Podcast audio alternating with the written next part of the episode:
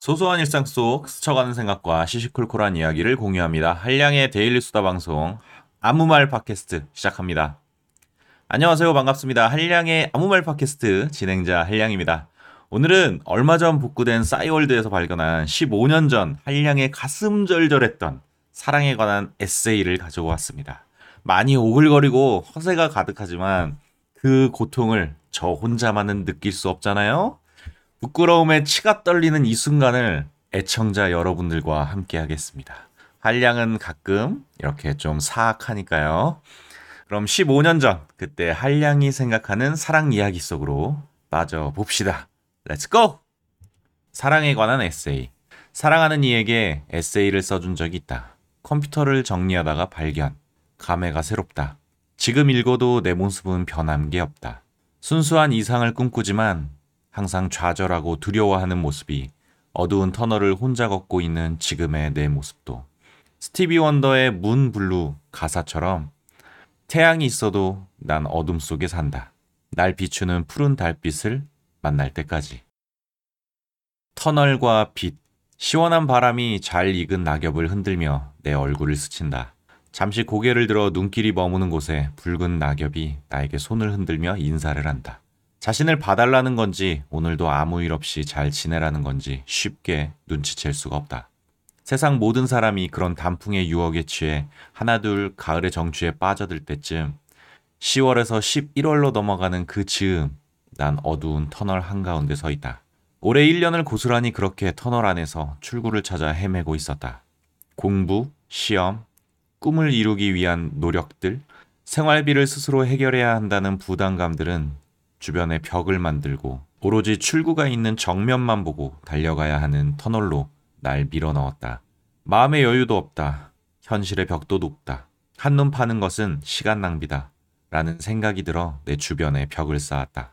오로지 앞만 볼 수 있는 어두컴컴한 터널. 그 안은 몹시 추웠다. 밖에서 부는 시원한 가을 바람이 좁은 터널을 통과하며 차디찬 강풍이 되어 나를 때린다. 난 출구를 찾아 계속 혼자 걷는다. 그렇게 스산한 바람이 부는 계절의 초입에 다가갈 때까지도 난 계속 혼자 걸었다. 어느 날 어두운 터널 안에서 빛이 보인다. 갑자기 걸려온 친구의 전화. 소개팅 제이. 무심히 나가겠다고 말하고 전화를 끊었다. 어두운 터널에 간간히 켜지는 전등 불빛처럼 이번 소개팅도 한번 올려다보고 지나치면 그만인 그런 불빛으로만 생각한 것일까? 감흥이 없다. 의욕 없이 약속 장소에 나간 나를 친구가 다 그친다. 행색부터 시작해서 잔소리가 시작된다. 듣기 싫다. 그녀와의 만남이 끝나고 집으로 돌아오는 길 나는 왠지 설렌다. 그녀에게서 봤던 눈부시면서도 따스한 빛은 평소 보던 전등의 불빛보다 내 마음에 강렬히 남는다. 터널의 끝에서 보이는 출구의 빛이라는 걸 느낀다. 하지만 출구는 멀다. 터널 저 안쪽에서 보는 출구는 하얀 점이다. 손을 뻗어 잡지도 만지지도 못한다. 마음은 출구를 향해 달려가고 있지만 왠지 모를 두려움에 내 발은 그 자리에 멈춰 서 있다. 굳은 살. 난 그동안 참 순수한 사랑을 했다. 사랑은 받는 것보다 주는 게 속 편하고 쉽다. 내가 주는 사랑에 사람들은 기뻐하고 행복해하며 즐거운 표정을 짓는 그 자체만으로 내게 큰 선물을 준다. 하지만 이별은 서툴다. 왜 그렇게 사랑했는데 날 떠나가는 걸까? 순수한 가슴 속 사랑만으로 영원한 사랑에 다가가는 것은 역설적으로 영원한 사랑이 될 수 없는 걸까? 가슴으로만 하는 사랑이 아니라 가슴과 머리로 사랑을 해야 한다는 게 맞는 말인가? 많은 고민을 했고 많은 조언을 들었다. 수많은 이별과 거절은 내 순수한 마음에 상처를 남긴다. 상처는 아물어 을의 흉터와 굳은 살을 남긴다. 내 마음은 그런 흉터와 굳은 살에 쌓여 모든 감각을 잃어버린 것처럼 내 삶이 아닌 것처럼 내 진심을 감춘다. 굳은 살이 쌓일수록 사랑이란 말을 진심에서 꺼내기 어렵게 되었다. 흉터에 가린 내 진심을 내가 들여다볼 능력조차 잊었다. 겁 많은 아이. 굳은 살 때문인가? 난 겁이 많아진다. 아니, 두려움이 많아진다. 맘속에 굳은 살이 늘어가면서 흉터가 늘어가면서 그만큼 두려움도 커진다. 일전에 동네 슈퍼에서 이제 막 걸음마를 뗀 아이가 난로 위에 얹혀진 펄펄 끓는 주전자를 아무렇지 않게 해맑은 표정으로 손을 뻗어도 잡으려고 하는 걸 보았다. 다행히 옆에 있던 할머니가 주의를 주어 큰 사고는 면했었던 기억이 난다. 그 아이가 뜨겁다라는 개념이 있었으면 그 정도로 해맑은 표정으로 난로 위 주전자에 손을 뻗었을까. 겁이 많다는 것은 행동 후에 오는 상처와 아픔을 안다는 것이다. 그래서 주저한다. 두렵다. 그동안 쌓여왔던 굳은 살과 흉터만큼 내 두려움도 커진다. 겁 많은 아이. 인간은 자라며 누구든 많은 경험을 한다. 경험을 통해 삶의 지혜와 세상 사는 법을 배우지만 거기에 따라오는 두려움 또한 배우게 된다. 겁 많은 아이. 누군가에게 쉽게 다가가지 못하는 겁 많은 아이는 지금 이렇게 터널 앞에 보이는 불빛에 설레하면서도 손을 뻗어 움켜잡을 용기를 내지 못하고 익숙한 터널 속 어둠 속으로 도망칠 핑계를 찾고 있다. 쓰나미와 눈. 혹시 눈이 오는 모습을 가만히 서서 지켜본 적이 있는가? 눈이 내리기 시작할 때는 펑펑이라는 으태어를 사용할 수 없을 정도로 극히 적은 양의 눈이 감질나게 온다. 그러나 반나절도 안 되어 펑펑 내리는 눈은 스산했던 겨울 풍경을 온통 하얀 세상으로 바꾸어 버리지 않은가. 난 사랑은 쓰나미라고 생각하고 그게 진정한 사랑이라 생각했다. 아무 특별할 것도 없는 일상에서 자기적이지 않은 정말 우연으로만 설명할 수 있는 쓰나미처럼 한순간 사람의 마음을 휩쓸고 밀려드는 것이 사랑이라고 생각했다. 어떻게 보면 난 운명적인 사랑을 믿는 아직은 순수한 소년의 마음을 가지고 있는 아이였을지도 모른다. 그래서 난 소개팅이나 미팅, 선보는 것을 자기적인 만남이라고 생각했고 그렇게 이루어진 커플은 내 관점에서는 이상적이지 않은 사람으로만 보였다. 사랑은 무조건적인 운명이 아니라 서로의 입장을 고려한 타협으로 이루어질 수 있을까? 지난 두 달 동안 난 새로운 사랑의 모습을 배우게 된 것 같다. 눈이 올 때 가만히 그 자리에 서서 눈이 내리는 곳을 지켜보면 처음 내린 눈들은 금세 녹아 물이 되고 또 녹아 물이 되고 또 녹아 물이 된다. 내게 다가온 그녀에 대한 내 마음이 그랬던 것 같다. 그녀를 만나 눈이 오는 날 설레는 기분처럼 잔뜩 설레기는 했지만 눈은 내 마음에 와 흔적 없이 녹아버리고 또 내려와 녹기를 반복했다. 이 정도의 눈이 내 황량하고 메마른 마음에 쌓여 아름다운 순백생의 풍경을 만들 수 있을까? 눈이 내려와 녹고 내려와 녹는 일을 반복하는 그때 우린 이 주간 연락이 끊겼다. 내 마음에 쌓여있던 그녀의 흔적은 조금씩 녹아내려 없어진다. 연락이 왔을까? 연락해야 되는데 지금 와서 연락하면 받을까? 안 받겠지? 꼭 연락해야 되나? 뭐 어떻게든 되겠지. 라는 생각의 진행 과정은 내 마음에 쌓인 눈들이 녹아 없어지는 것과 시간을 같이 하고 있었다. 이 주 후 겨우 그녀와 연락이 닿았을 때 그녀의 걱정, 그녀의 용기, 그녀의 끈기는 내 마음에 한방눈을 뿌리기 시작했고 앞서 내린 눈들은 녹아 없어진 게 아니라 내 마음을 덮고 있던 굳은 살을 뚫고 저 밑바닥에 있는 진심에 가닿아 이제는 용기를 내어보라고 마음의 문을 연신 두드렸던 것임을 깨달았다. 발자국. 난 용기 내어 진심을 불러본다. 굳은 살을 뚫고 나와 눈이 쌓인 정경을 둘러보고 계속 내리치는 눈 속에서 그녀를 찾는다. 그동안 잔뜩 겁을 먹고 숨어있던 아이는 이제는 큰 용기를 품고 빼꼼히 얼굴을 내밀어 그녀에게 다가간다. 하지만 그녀가 보이지 않는다. 내 마음은 이미 이렇게 많은 눈이 쌓여 그 풍경을 바꿔 놓아버렸는데 정작 그녀가 보이지 않는다. 그동안 내가 다가가지 못한 만큼 그녀 또한 뒷걸음질 치고 있었던 것일까? 아니면 그동안의 복수인 걸까? 우리 관계 다시 생각해 봐야 되겠다는 말 한마디만 남기고 그녀는 숨는다. 그녀가 나타날 때까지 난 펑펑 내리는 눈을 맞으며 홀로 서서 기다린다. 눈 쌓인 벌판 저 끝에서 내가 있는 언덕 쪽으로 누군가가 걸어온다.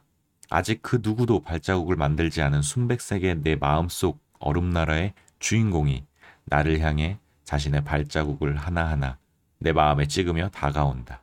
이 아름답고 티없는 백색 나라엔 이제 내가 아니라 우리가 산다. 고마움과 미안함. 어두컴컴한 터널에 갇혀 앞만 보고 달려왔던 나에게 이제 바깥 세상이 보인다. 터널 앞쪽에 보이는 출구의 조그만 하얀 빛이 점점 커져 이제 난 터널을 빠져나올 수 있다. 출구 앞에서 바깥 세상의 갑작스러운 눈부심에 잠시 망설이던 나는 용기를 내어 한 발짝 더 앞으로 나아갔다. 터널에서는 느끼지 못했던 따스함이다. 왠지 모를 포근함에 취해 한동안 눈을 감고 햇살을 느낀다. 오랜만에 인간에게서 느껴보는 따스함이다. 그녀의 따스함, 눈부심, 순수함이 나를 감싼다. 그녀의 온기를 느끼며 난 혼잣말로 계속 되뇌인다. 고맙다, 고맙다, 고맙다. 그리고 미안하다, 미안하다, 미안하다. 그녀의 온기는 아주 오래전부터 잊고 살아왔던 내 순수성을 다시 불러일으킨다. 주변 사람들의 차가운 시선을 느꼈던 순간 내던져버렸던 그 순수성, 그녀는 날 그녀 앞에 순수하게 만들었다. 세상 모든 사람이 자신이 믿는 신을 하나씩 갖고 있다. 개인적으로는 현실에서 어떤 사람들일지 몰라도 모든 사람들은 신 앞에서 순수해진다. 왜일까? 자신이 믿고 의지하고 사랑하는 사람이 곁에 있다는 것. 내 진심을 보여줄 사람이 곁에 있다는 것. 언제나 내 편이 되어주고 힘들 때 다독여줄 사람이 있다는 것. 무슨 일이든 그 사람이 있어 더욱 열심히 하게 되고 더욱 행복하게 살 수 있다는 것. 그리고 그 사람의 존재 그 자체만으로 말로 표현할 수 없는 많은 선물을 받았다는 생각이 들면 그 존재에게 인간은 순수해진다. 나에게 그런 선물을 줘서 고맙다. 고맙다. 고맙다. 하지만 못난 내가 했던 많은 잘못들, 널 실망시킨 많은 지난 날들, 너에게 평생 지우지 못할 상처를 줘서 미안하다. 미안하다. 미안하다. 열정과 사랑. 열정과 사랑. 당신은 이 둘을 구분할 수 있는가? 혹자는 말한다. 열정은 확 타올라 그 열기가 꺼지면 끝이라고. 그러나 사랑은 서로에 대한 애틋함의 지속이라고. 하지만 이 둘을 정확히 구분할 수 있는가?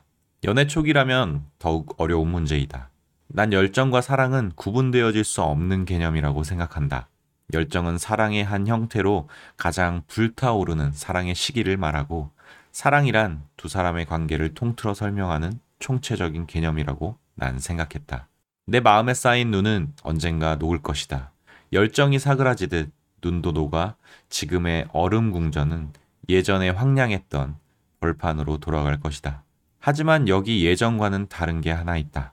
겨울에 쌓인 눈이 녹고 봄의 따스한 햇살 아래 새싹이 돋아 푸른 벌판을 꾸미듯 내 마음의 열정이 눈과 함께 녹아내려도 그녀의 따스함과 사랑이 내 마음의 벌판을 푸르른 사랑의 새싹들로 꾸밀 것이다. 그녀에 대한 사랑은 변하지 않는다. 아름답지만 금세 녹아버리는 눈 쌓인 풍경은 수수하지만 언제나 푸르른 수목들의 풍경으로 변해가는 것일 뿐이다. 눈 쌓인 전경은 춥지만 아름답다.